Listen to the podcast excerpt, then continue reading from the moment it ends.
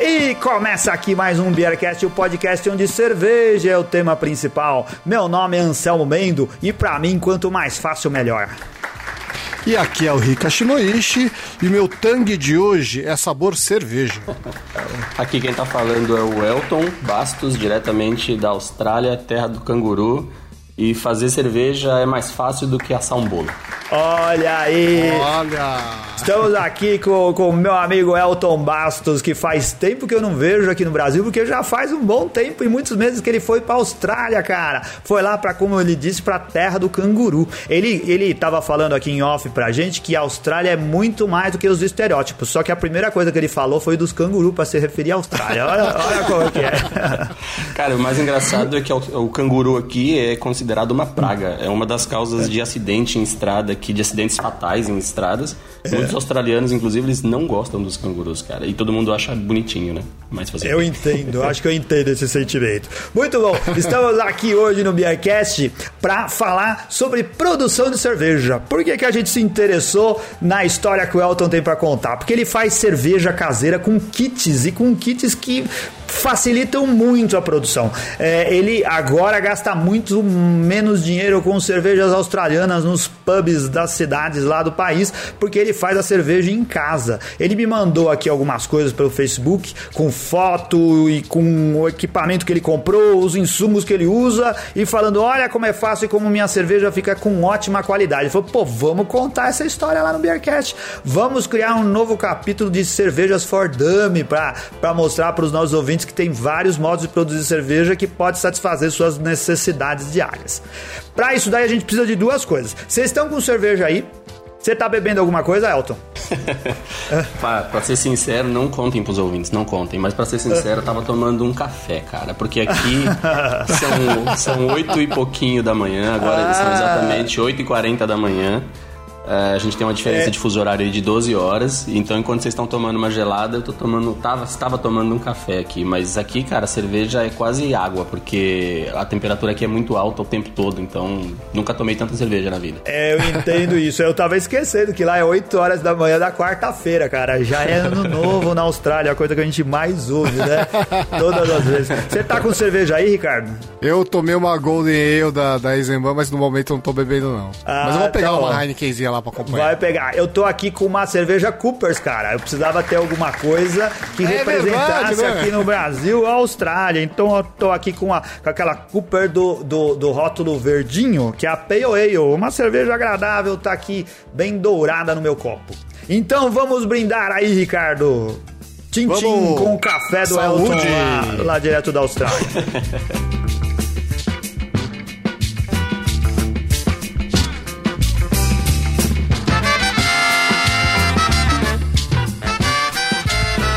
Elton, assim, no nosso programa sempre tem trilha sonora, cara. E a gente queria pedir pra você, sempre o participante convidado, que escolha a trilha que vai embalar o nosso programa. O que você sugere aí pra gente ouvir de fundo enquanto a gente bate papo?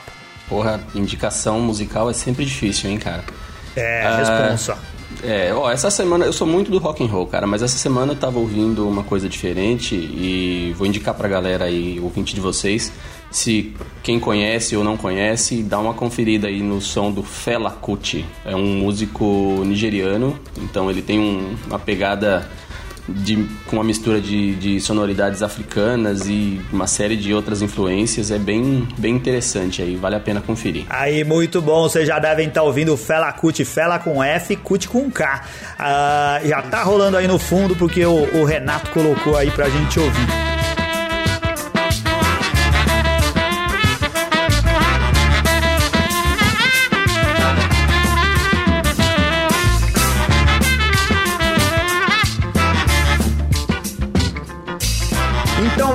Elton, conta pra gente, o que te levou à Austrália antes de tudo?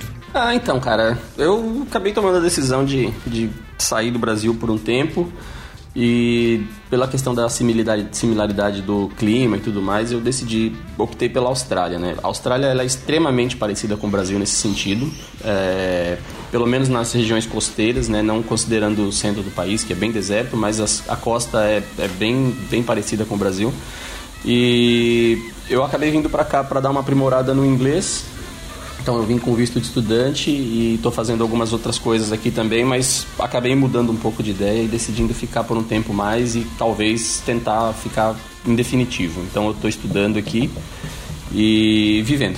Ah, muito bom. Qual sua cidade? Cara, eu estou vivendo em Gold Coast, fica no estado de Queensland. Mais pro norte da Austrália, né? Exatamente, exatamente. Um calor dos infernos. Pô, considerável, cara. Considerável. Por quanto isso que bate aí a temperatura nessa época? Olha, a média aqui nos últimos dias tá em torno de 35, 36, eu acho. 30 e pouco.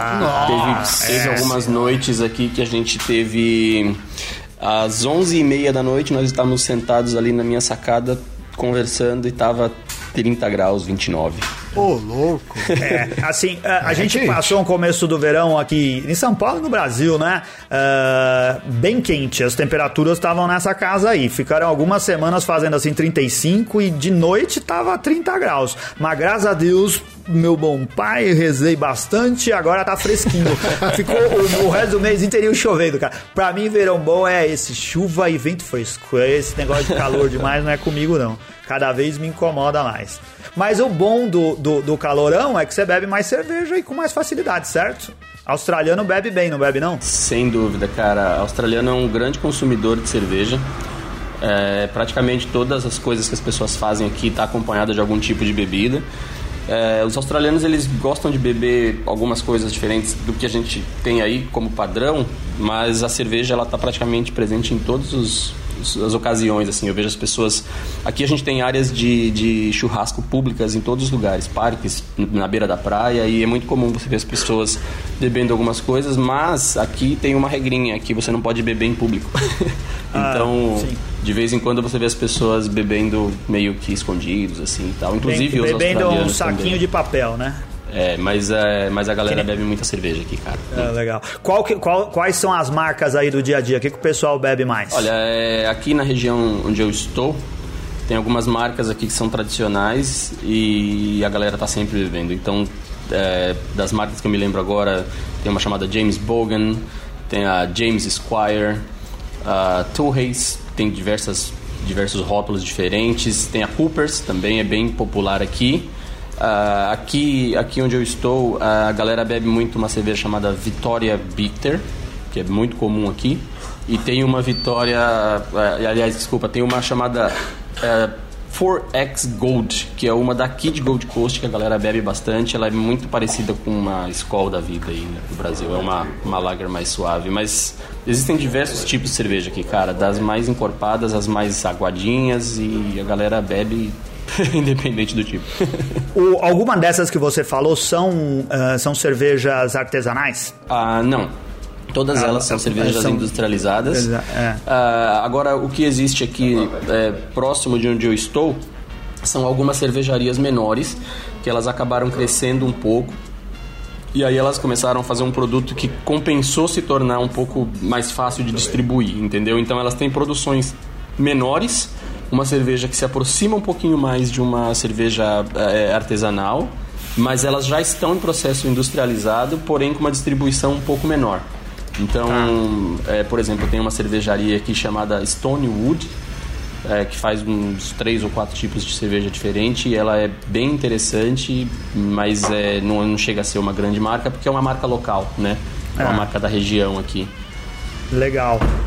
Tem uma outra chamada Matilda Bay, e eles fazem uma Pale e agora uma Pacific Ale muito interessantes também, mas ela entra na mesma categoria, uma cervejaria pequena que cresceu um pouco e já conseguiu fazer uma distribuição, mas ainda assim ela é bem regional aqui da área que eu estou. Dá pra ver que não é só os australianos que bebem bastante cerveja, né? O brasileiro que mora aí também bebe pra caramba. É verdade. Tem que manter a tradição, né, cara? Tem que manter a tradição. Existe alguma coisa assim, uma tradição já... O que acontece aqui no Brasil? A gente tá numa pegada forte aqui de cervejas artesanais. Existe um esforço dos produtores locais de cerveja, dos pequenos produtores locais, de fazer cerveja artesanal que tenha um jeito brasileiro, né, que inclua ingredientes nativos ou modos de produção que tenha algo da cultura brasileira, vamos dizer assim. Mas tudo muito influenciado pelos processos e estilos americanos, né? O pessoal que adora as IPAs lupuladas americanas. Aí na Austrália acontece algo similar? Ah, cara, eu acredito que sim. Eu vejo da seguinte forma. Aqui na Austrália existe um orgulho nacional muito grande. Então, quando você compra um produto qualquer no mercado, independente do que seja, praticamente tudo que é produzido na Austrália vem com um rótulo, com um carimbo no rótulo dizendo produção australiana, feito na Austrália, cultivado na Austrália. Então aqui eles têm um lance de orgulho nacional muito, muito grande em relação às coisas que são criadas, produzidas, cultivadas aqui na Austrália. E quando eu comecei a pesquisar a questão de produção de cerveja e tal, eu vi que existe isso também, de certa forma.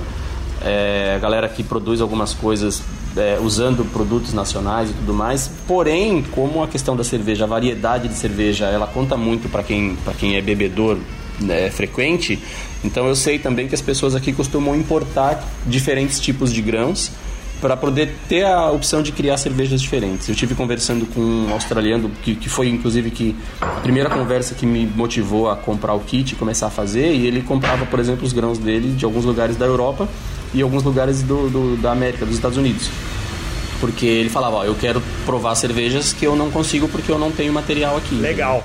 Muito bom. Tem as histórias da cerveja artesanal se desenvolve no mundo inteiro, né? Todo lugar que você vai tem alguém que tem essa preocupação de produzir cerveja em quantidade e com estilos e com insumos do seu jeito de fazer, né? É bom porque a gente não fica dependendo da grande indústria em quase qualquer lugar que se viaje.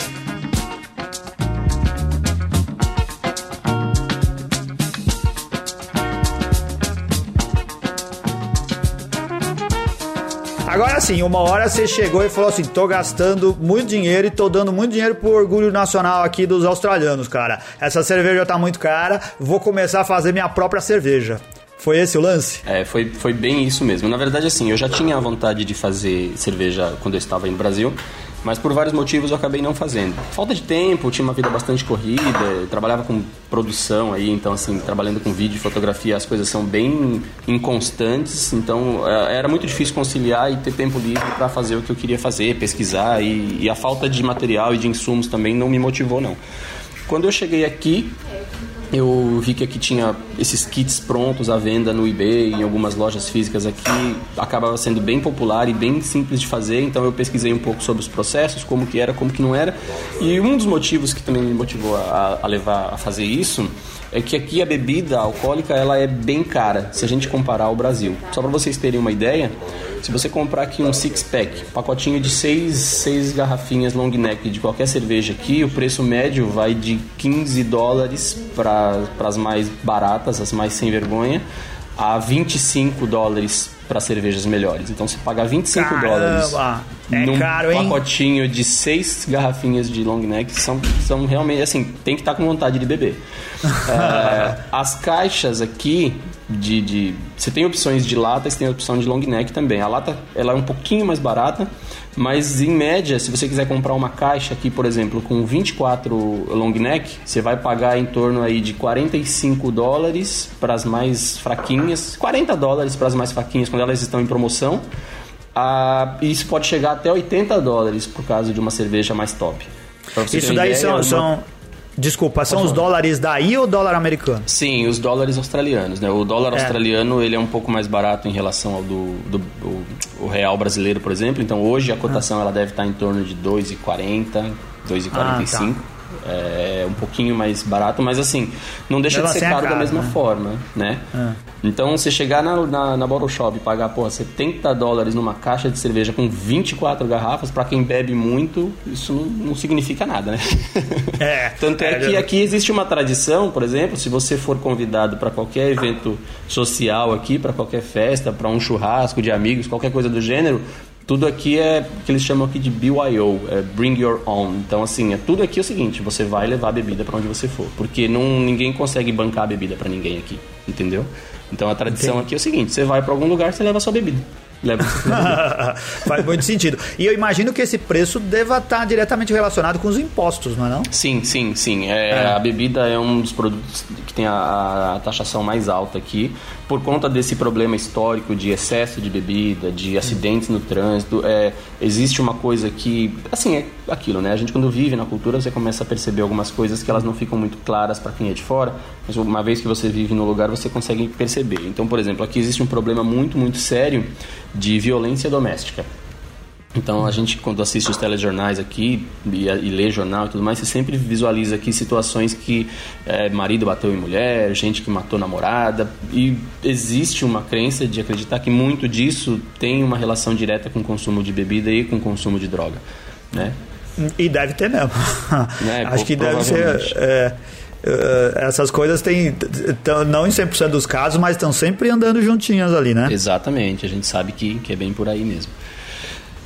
Então, assim, por conta disso, o produto ele tem um imposto um pouco mais alto do que outras coisas, e aí esse preço acaba chegando, obviamente, ao ponto de venda, né? E o produto acaba ficando caro, até para tentar incentivar, não incentivar o consumo, né? Na verdade. Aí, muito bom. Aí você que desce a lenha dizendo que o governo aqui é filha da puta e coloca imposto demais em tudo, porque por isso que a cerveja fica cara e por isso que a Skol custa R$2,50, vai lá para a Austrália, vai lá para o primeiro mundo beber cerveja, quero ver se você vai reclamar da mesma coisa. Ô Elton, então aí a grana foi um dos grandes motivos. Falou assim, vou baratear esse negócio e vou começar a fazer minha própria cerveja. Aí sim, você saiu perguntando pros amigos, pesquisou na internet. Como que você se informou aí? Qual era o jeito de você fazer cerveja? Como eu disse, né, eu tinha começado a pesquisar isso quando eu ainda estava no Brasil, mas por vários motivos eu não comecei a fazer aí. E aí, aqui na Austrália, quando eu pesquisei a questão do que havia disponível no mercado para comprar, para produzir cerveja, eu vi que aqui as opções são muito grandes aqui. Então, se você lançar qualquer coisa no eBay australiano, você vai encontrar tanques de fermentação, diversos tipos de kit, tanto os kits simplificados, que você só precisa misturar tudo na água quente, como os kits de grãos e lúpulos e tudo separadamente para você montar a sua cerveja. Então tudo isso tem disponível para venda online aqui e também em lojas físicas. Essa atividade ela não é proibida aqui na Austrália. Existe uma regra, né? A questão de produzir bebidas alcoólicas em casa, em teoria, ela tem que seguir uma regra. Mas você pode produzir, desde que seja para o seu consumo próprio, na sua casa. Esses equipamentos todos e insumos, tudo isso é vendido livremente, não existe nenhum tipo de restrição.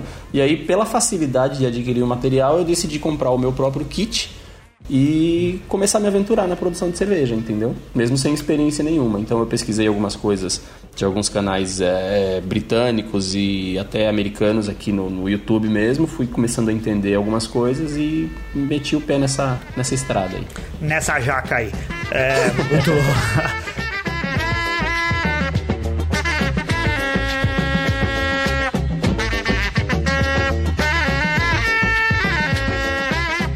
Aí o que você fez? Qual kit inicial que você escolheu? O que você resolveu comprar? Ok. Quando eu estava pesquisando, eu vi assim, algumas pessoas falavam que os kits... que era preferível você usar vidro ou aço inox para o seu tanque de fermentação, porque eles eram um pouquinho mais resistentes à possibilidade de contaminação. O plástico, dependendo de como a pessoa lavar, se ela não higienizar muito bem, poderia trazer algum tipo de problema de contaminação. Então eu pesquisei e eu encontrei uma marca da Nova Zelândia chamada Mangrove Jacks, e eles vendem aqui um tanque de fermentação de 23 litros em aço inox, que além de ser bem resistente, de altíssima qualidade, ele é bonito pra caramba. Tá aqui na minha sala, a galera entra aqui e fala, putz, caramba, que legal esse negócio aqui, meu. Então virou uma peça de decoração aqui na casa, além de fazer a cerveja. O Elton mandou todas as fotos do kit que ele comprou pra gente ver. A gente vai publicar tudo isso, porque além dessa matéria, além desse podcast aqui, a ideia é que esse passo a passo e as fotos do equipamento, do que ele produziu lá, vire também um post no nosso blog. Então eu posso garantir que o fermentador que ele comprou aqui, de aço inox, cara, é peça de decoração também. Dá pra ficar na sala, eu acho, né? Colocar ali do lado da televisão e do vaso de petúnios. Acho que ficaria bem bonito. Pô, é bonito mesmo. Aí, lá do Mangrove Jack, você comprou, veio uma caixona. E dentro dessa caixona vem o quê? Exato. Então, o kit completo, ele era composto com o... com o tanque de fermentação, já com todos os acessórios que você precisa para fazer a cerveja. Então, o airlock, né, a válvula que vai Sim. em cima lá para controlar a saída do gás gerado na fermentação, o termômetro adesivo que vai colado na área de fora do fermentador, a colher para você mexer o negócio, uma esponjinha para você lavar as garrafas. E junto com todos esses acessórios veio uma caixa com o que eles chamam aqui de receita. Então, nessa caixa Sim. vinha o malte, o extrato de malte, já em pasta, para você preparar a sua cerveja, o lúpulo necessário, o fermento para você começar o processo de fermentação. Já vinha tudo isso dentro dessa caixinha junto com o kit. Então eles já te vendem o kit para preparar e eles já te vendem a sua primeira cerveja. Tudo isso vem composto no kit, entendeu? Então você já quando você chega em casa e abre tudo, você já pode lavar e começar a preparar a sua primeira cerveja assim que você recebe a encomenda. Legal. As garrafinhas vêm também? Ou você compra elas à parte? Neste kit que eu comprei não vem. Alguns vendedores do eBay, eles vendem como um combo. Então você compra o kit e ele já te vende, porque você precisa para esse kit, para essa quantidade de cerveja, você precisa de 30 garrafas de 750 ml. Então aqui eles têm umas garrafinhas PET que já vêm com as tampinhas de rosca, são super baratas, custam $1 cada um. Então eu comprei já 30 junto com o combo, e aí eu recebi o kit, o material, o insumo, e já recebi as 30 garrafas, entendeu? Ah, muito Esse bom. Kit todo custou quanto?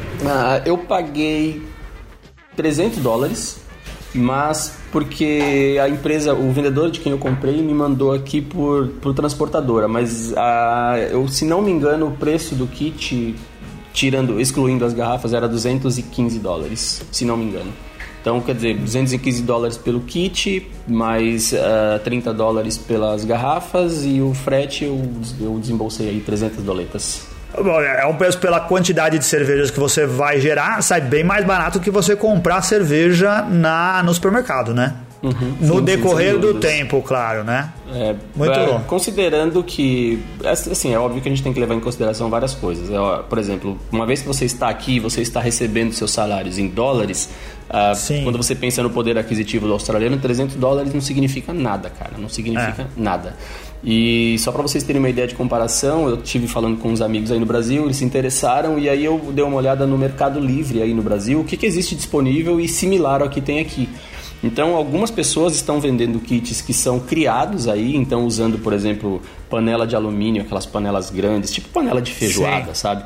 Os caras pegam aquilo, colocam uma torneirinha, ou então aqueles baldes de restaurante de manteiga, por exemplo, que são fornecidos para restaurantes grandes. Não sei o que. Os caras vendem aqueles kits, quer dizer, que são kits, entre aspas, improvisados, e os caras estão cobrando aí R$1.500 por um kit mais ou menos, cara. É mais ou menos esse o preço mesmo. E a gente tem, assim, empresas que fornecem as coisas nesse sistema. As panelas parecem panelas de macarrão e os potes de plástico lá também lembram potes de outras coisas. Mas, de qualquer forma, o kit padrão para se comprar e fazer cerveja aqui no Brasil, que já fez parte de outros episódios do Beercast, envolve lá, normalmente, você moer malte e passar por todas as etapas de produção, né? Que vão desde da abraçagem, depois a fervura, depois a maturação, e colocar os ingredientes e as partes onde você clarifica, e vai fazendo tudo mais, controlando as rampas de temperatura, controlando tudo mais que precisa para você produzir sua cerveja. O lance do kit que você comprou aí é tipo, vamos fazer cerveja sem sujeira e numa tacada só, certo? Sim, sem dúvida. Ele é bem tipo, faça você mesmo, entendeu? O que me fez decidir comprar esse kit, porque aqui a gente tem uma vida bastante corrida, dividindo o tempo com estudos e trabalho e tudo mais. Então eu não queria... E outra, eu vivo num apartamento, né? Então, assim, é difícil você pensar que você tem que ter toda a estrutura para fazer todo o processo, para moer, para ferver, aquela coisa toda. Então eu queria optar por uma coisa que fosse muito simples de fazer. Então é literalmente receita de bolo, cara. Joga na água quente, mistura quantidades corretas e tempos corretos e vai pro tanque. Muito bom.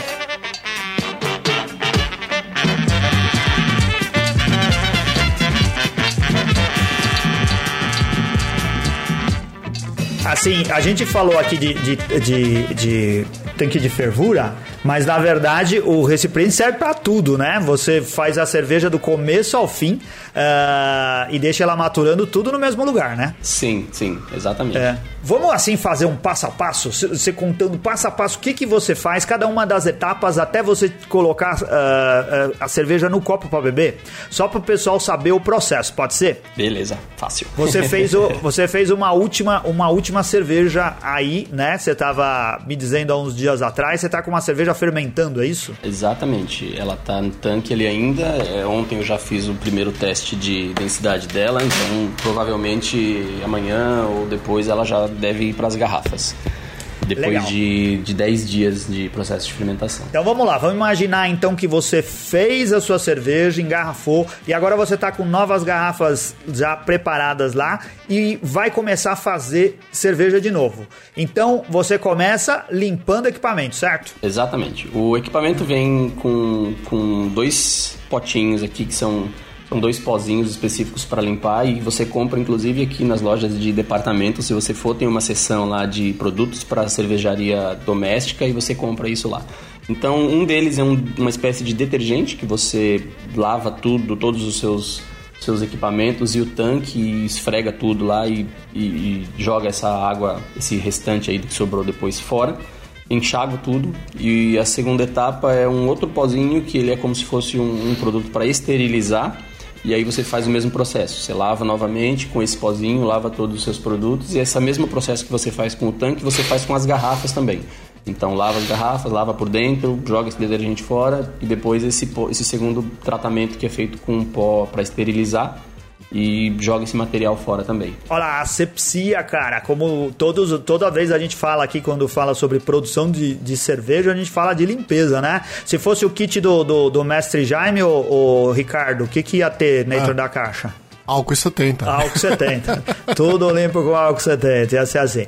Mas aí, o Elton tá lá fazendo a cerveja dele, já limpou tudo, tá tudo bonitinho pra fazer. E aí você decidiu, você já usou tudo que você tinha, e você entrou lá na internet pra escolher os novos insumos, um novo kit de ingredientes pra fazer sua cerveja. Aí, o que você escolheria, por exemplo, para fazer uma cerveja agora, Elton? Os kits aqui, para esse tipo de produção, eles são basicamente compostos de malte em extrato, né? Então é uma pasta de uma textura semelhante a mel, talvez um pouquinho mais encorpado do que o mel. Parece um negócio igual a dextrose mesmo, né? Aquele negócio parece um mel assim, não é não? Exato. Mas geralmente eles vêm em latas ou em sacos plásticos de material bem, bem grosso. Então você tem esse primeiro pacote que é o malte, e você pode ter um segundo pacote com outro tipo de material que seja necessário. Inclusive, no caso que você falou assim, alguma coisa para dar o processo completo, como a dextrose, que você também encontra em pó. Então, depende do kit da cerveja, ele vai vir com duas latas, né, com esse creme dentro, ou ele vai vir com uma lata e um pacote de dextrose, alguma coisa assim. Então, isso varia também, dependendo da variedade de cerveja que você quer fazer, o tipo de ingrediente que vai vir junto pode ter alguma pequena variação. Mas eles vêm, então, com esse material. Se a cerveja exigir algum tipo de lúpulo para finalizar, vem também um pacotinho junto com esse lúpulo já. Eles podem vir ou ensacados, numa pequena... parecido com um saquinho de chá que você coloca na xícara dentro do papelzinho.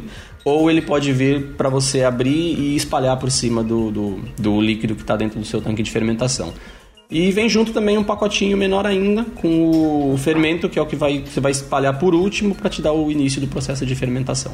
Cara, uma receita de bolo mesmo, né, Elton? É literalmente uma receita de bolo, cara. Aí no passo a passo, você chegou o seu kit, então você abriu esses pacotes. Qual a primeira etapa? O que você coloca primeiro dentro da panela?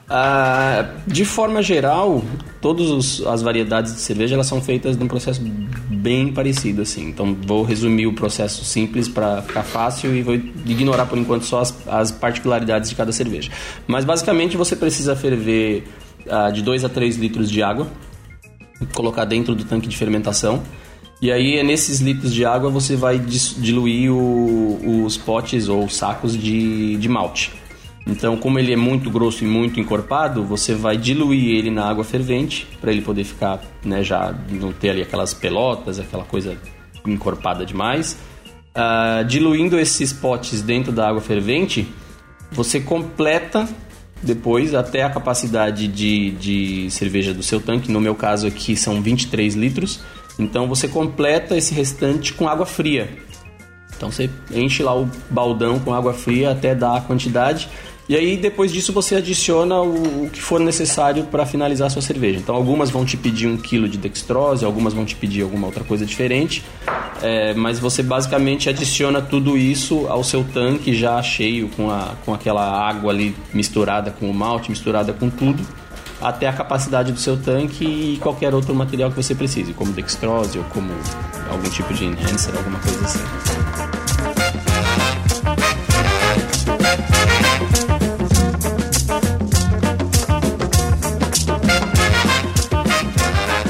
Aí, legal. Tá tudo lá dentro, você fecha o seu tanque, né? Ele fecha tipo com uma panela, né? Tipo uma panela de pressão, assim, não é não? Você tem uma tampa e os ganchinhos lá que fecha, né? Exato, ele dá pressão ali pra não entrar nenhum tipo de ar ou bactéria ou sujeira, nada. Aí o que você faz? Liga na tomada. Não, o meu tanque não é elétrico. O meu tanque não é elétrico, ele é um tanque simples. Aqui não existe um problema que é muito comum. Eu vi o pessoal que produz cerveja na Europa, eles têm um problema grande que gera a necessidade de ter aquecimento, porque lá é frio, na maior parte do tempo, dependendo de onde você estiver. E aqui é o contrário, aqui é quente, então aqui você não precisa de nenhum método para manter o seu tanque aquecido, entendeu? Então o tanque que eu comprei, ele não requer conexão elétrica nem nada, não preciso de aquecedor aqui para fabricar minha cerveja, porque a temperatura ambiente é compatível com a temperatura que a sua cerveja precisa estar para ficar pronta. Então aqui a gente não vai ferver essa cerveja além do que você já tinha colocado de água quente. Não. Se você usar... nem ferve? Não. Usando esses kits domésticos, você não tem necessidade. A única necessidade de ferver os 3 litros iniciais de água é só para tornar mais fácil a diluição do malte. Nada mais do que isso. Mas mesmo assim você tem um adesivo que mede temperatura do lado de fora do seu equipamento. Vai um termômetro em adesivo que você cola do lado de fora. Assim, só lembrando que eu estou usando o equipamento mais básico possível, tá? Sim. Você pode adicionar alguns itens no seu equipamento. Então, por exemplo, você pode comprar existe um termômetro que ele se assemelha um pouco àquele termômetro de carne, que tem uma agulha comprida que você mergulha, você espeta na carne, por exemplo, para saber a temperatura e tudo mais. Então existem umas coisas dessas parecidas, que tem um ganchinho, então você pendura ele na borda do seu tanque, aquela vareta vai ficar mergulhada no líquido e ali você tem, por exemplo, uma medição mais exata da temperatura do líquido, entendeu? Então existem alguns acessórios extras que você pode juntar ao seu kit para tornar o seu trabalho um pouco mais eficiente, mais simples ou para ter uma acuidade um pouco melhor. Aí vai do seu nível de exigência ou das suas necessidades, dependendo do que você estiver fazendo. Mas basicamente, se você não quiser acrescentar nada, o termômetro que vai colado do lado de fora, ele já te dá uma ideia bem clara da temperatura que está a sua cerveja. E aí, usando esse termômetro como referência, você consegue já, por exemplo, fazer a adição do fermento já na temperatura correta, entendeu? Então, para não ter perigo de você colocar e ele não se desenvolver, ou a atividade dele não ser interessante, não ser do jeito que ela deveria ser, porque a temperatura não está correta, entendeu? Mas aí qual o lance? Como você controla essa temperatura se não tem. Se você não aquece a sua panelona lá? Então, porque o material já vem pronto de uma forma que você não. Ele não exige a necessidade de você aquecer. É isso que eu tô tentando explicar pra vocês. Este tipo de cerveja, ele não exige. Entendeu? Eu entendi. É que como tem os termômetros, eu imaginei que você tinha que controlar a temperatura de algum jeito. Uhum. Você usa como referência. Então, por exemplo, eu fiz assim, eu coloquei o meu tanque numa área mais fresca da casa, mas eu vi que existem algumas técnicas, algumas pessoas fazem aqui... Você pode... É muito maluco isso, mas funciona lindamente. A galera aqui compra um termostato que vai ligado na tomada, super simples, de funcionamento super simples. Você compra esse termostato, ele é digital, você seleciona ali qual que é a temperatura que você quer que mantenha. E aí os caras fazem o seguinte, eles colocam o tanque de fermentação dentro de uma geladeira ou de um frigobar menor e ligam esse equipamento no termostato. Então, se você disser, por exemplo, que a sua cerveja ela não pode passar, sei lá, vou dar um exemplo, ela não pode passar de 19 graus ou 20 graus, sei lá. Você seta essa informação no seu termostato E aí ele vai controlar aquela geladeira para que ela nunca passe dessa temperatura. Então ele vai ficar ligando e desligando, ligando e desligando para manter constante. Entendi. Aí quando você estiver fazendo as suas lagers, você vai ter que usar uma geladeira, né? Esse é o meu próximo passo. Ah, tá. Aí então, por enquanto estamos falando das ales. Aí, tá. Depois que você misturou tudo, quanto tempo demora para você colocar o fermento? Ou você já coloca o fermento na hora? Não, você espera a temperatura ideal, que geralmente ela varia um pouquinho de cerveja para cerveja, mas algumas cervejas, os rótulos pedem para você fazer isso quando ele estiver entre 20 e 22 graus, algumas outras entre 20 graus e 25, algumas outras elas deixam chegar ali até 26 graus para você colocar o fermento por cima. Então, lembrando do processo lá no começo, colocou água fervente, misturou o malte, completou com líquido, provavelmente ele ainda vai estar numa temperatura ali acima dos 25, então você controla até a hora que ele chegar na temperatura ideal, e aí você espalha o fermento por cima, e é depois disso que você lacra, entendeu? Depois disso que você vai colocar a tampa e fechar tudo e fechar com a válvula em cima. Ah, é questão de minutos, né? Ou vai passar um tempinho e já vai chegar na temperatura normal. Aí ideal. Exatamente. Minutos ou uma horinha ali, uma coisa assim, dependendo de como tiver a temperatura ambiente. Entendi. E aí ali ele fica quanto tempo fermentando? O tempo médio gira em torno de 10 dias. Das cervejas que eu tive a oportunidade de fazer aqui, todas elas eram em torno de 10, 12 dias. E geralmente após esse período você faz o teste ali de densidade ali para ver se ela já está, se o processo de fermentação já acabou. Se acompanha pelo airlock também, se você perceber que as bolhas já acabaram, então é sinal de que o processo de fermentação ou terminou ou está em vias de terminar. Então a gente usa aqui o airlock e o densitômetro aqui para ter noção do se realmente já acabou ou não acabou. Em média, 10, 12 dias, talvez porque sejam kits bem, bem domésticos, eles geralmente finalizam a cerveja nesse período. Eu até li que tem influência, pode ter influência da temperatura ambiente, mas as que eu tive a oportunidade de fazer aqui, todas elas terminaram o processo de fermentação em torno de 10, no máximo 12 dias. Legal. Aí terminou, a densidade tá ok pro estilo que você tá fazendo,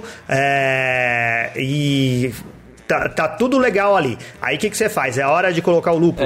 Isso depende do tipo de cerveja que você estiver fazendo. Algumas cervejas elas pedem para você colocar o lúpulo no mesmo momento em que você coloca o fermento, você coloca o lúpulo. A diferença é que algumas vão vir num saquinho, você vai mergulhar lá dentro, algumas outras pedem para você espalhar por cima, mas geralmente você adiciona todos os ingredientes no começo. Algumas cervejas elas pedem, como a primeira, por exemplo, que eu fiz, a primeira Golden Ale que veio junto com o kit, ela tinha um processo parecido com esse que você está comentando. Então ela ficou na verdade 6 dias no tanque. Depois desse período eu precisava abrir, espalhar o lúpulo, fechar de novo e deixar ela por mais 5 a 6 dias. Então ela ia finalizar o processo de fermentação, entendeu? E ganhar o sabor final com o lúpulo que foi acrescentado na metade do processo. Então, essa adição de material, ela depende sempre do tipo de cerveja ou do fabricante. Eu vi que alguns fabricantes aqui pedem para você adicionar o lúpulo no começo, alguns outros abrem no meio do caminho para completar e tal. Então, varia um pouco do fabricante e da variação de cerveja que você está fazendo.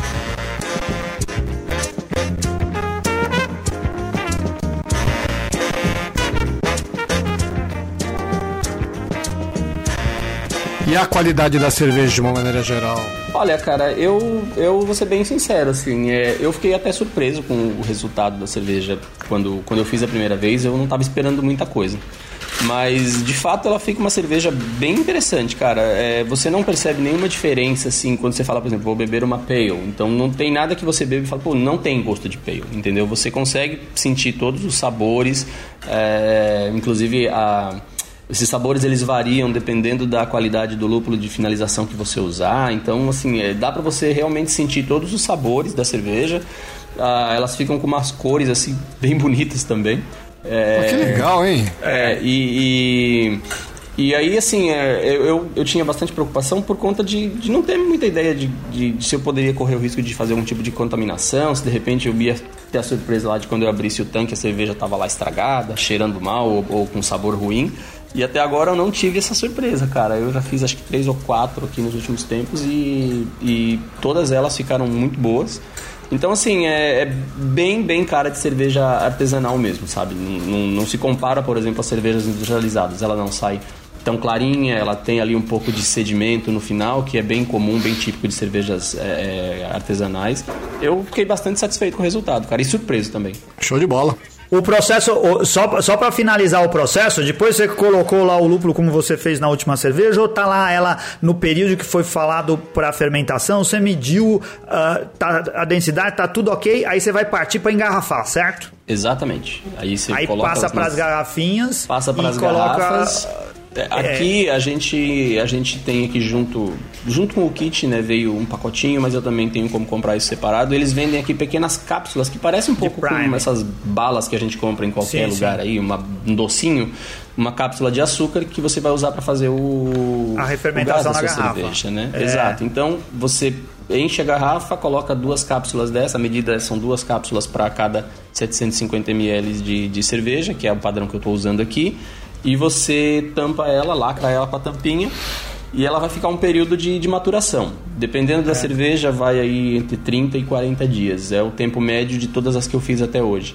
30 a 40 bastante. Dias. Fica bastante tempo refermentado. E as balinhas passam direitinho pela boca da garrafa? Essa é a pergunta que eu ia fazer. A gente tem uma pergunta importante. É assim. Sim, elas são... Você tem que quebrar pequenas. A pastilha ou você coloca ela direto dentro da garrafa? Ela passa pela boca? Não, ela já vem no tamanho exato para você colocar na boca da garrafa. Além disso, eu percebi aqui nas lojas de departamento, eu vi aqui que eles vendem também pequenas coisas, pequenos outros materiais em insumos. Então eles têm também uma medida, tem uma colherzinha que ela se assemelha como se fosse um copinho minúsculo, e ela vem com 2 tamanhos diferentes. Então um tamanho por caso de você estiver fazendo na garrafa de 350 ml, e um outro tamanho que é pro dobro, que é o de 750 ml. Então ela é um copinho medida. Se caso você queira usar açúcar comum ou alguma outra coisa, você usa esse copinho medida, e ele é fininho, então ele cabe exatamente também na boca da garrafa. Não, legal, a gente diz isso porque a gente precisa falar do Rodrigo Reis, cara. O Rodrigo Reis vende, trabalha com insumos e vendendo coisas para produção de cerveja, tá sempre aqui no nosso Cerveja for Dummies, explicando como produzir cerveja em casa, e quando tem que fazer o prime, ele usa as pastilhinhas que tem que usar também o martelo, que é para quebrar as bolinhas lá, porque ela é feita maior do que a boca das garrafas daqui do Brasil. Lá na Austrália, elas são feitas na medida, pra caber dentro da garrafa.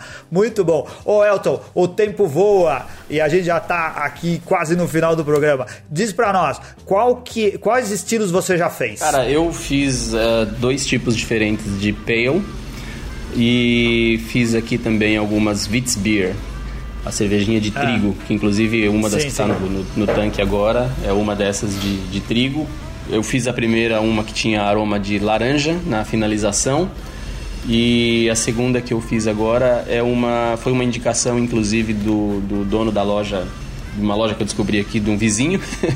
ele me deu uns lúpulos aqui para finalizar, para gerar um sabor que vai ficar parecido com a Kilkenny, a irlandesa, a Kilkenny, que é da mesma fabricante da Guinness.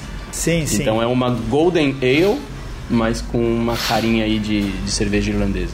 Muito Olha bom. Só. Olha aí, ouvintes, mais um modo de fazer cerveja, e de fazer cerveja de um jeito relativamente barato, que eu aposto que tanto eu quanto o Ricardo estamos curiosíssimos para experimentar. Quem sabe um dia o Elton não coloca numa caixa de Sedex, manda uma garrafinha dele aqui pro Brasil pra gente ver como ficou a cerveja que ele produziu lá. Dá água na boca de pensar, para saber se qual o resultado final dessa belezura, porque o equipamento é bonito, todas as coisas funcionam, cara, e a cerveja fica bonita realmente. Agora a gente precisa provar para ver como que é.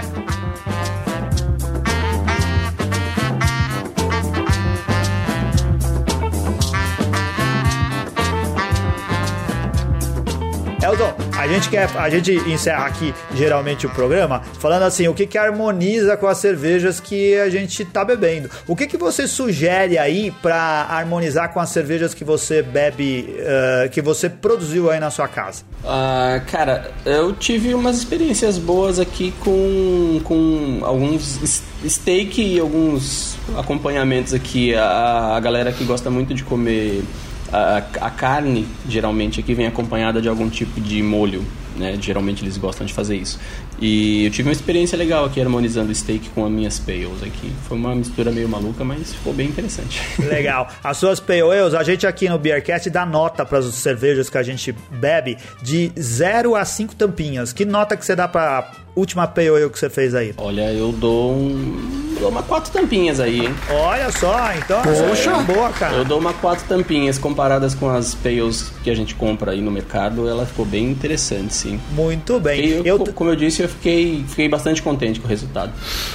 Excelente. Legal. Ó, eu também dou 4 tampinhas pra essa Cooper que eu tô bebendo aqui. E eu vou harmonizar com duas coisas que eu achei na internet, porque eu nunca tinha experimentado nenhuma das duas, e o Elton vai falar se isso daqui é realmente típico aí na Austrália. Que é o dumper, que é uma espécie de pão que é feito com fermento, sal, manteiga, leite, água e farinha. Fica um pão bonitinho, fofinho assim, cara, que eu acho que ia ficar muito bom de comer, né? Junto com uma pasta que é chamada de Vegemite. Como que se lê? É o Vegemite.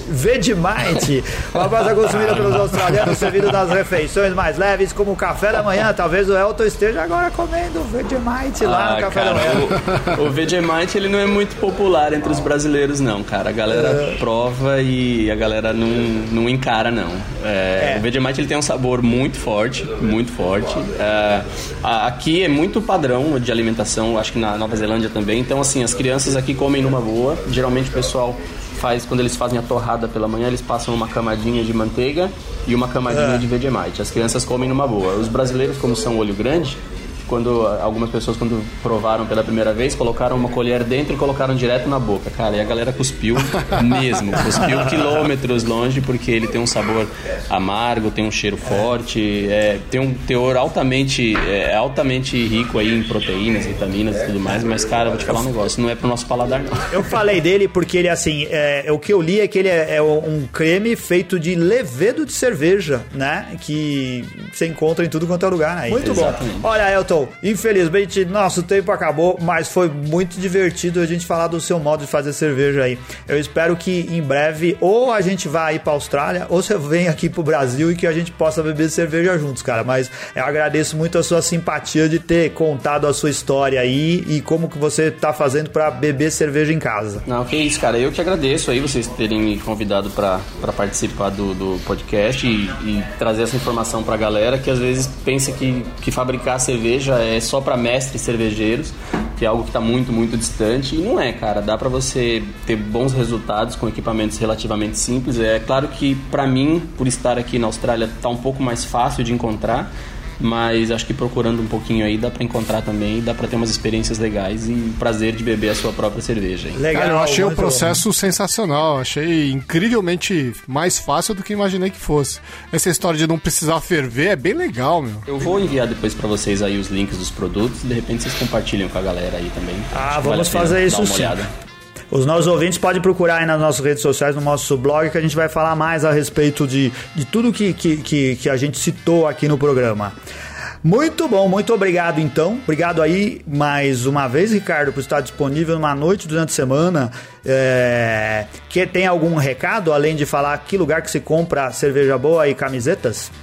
Não, acho que é isso, né? cervejastore.com.br para você comprar cervejas com 10% de desconto e ajudar a manter o Beercast e comprar as nossas lindas camisetas. Tem uma camiseta relativamente nova aí, que é a West Lettering, né? Que isso. É uma camiseta que o Anselmo desenhou, ficou bem legal. E se você comprar duas, o que acontece, Anselmo? Frete grátis.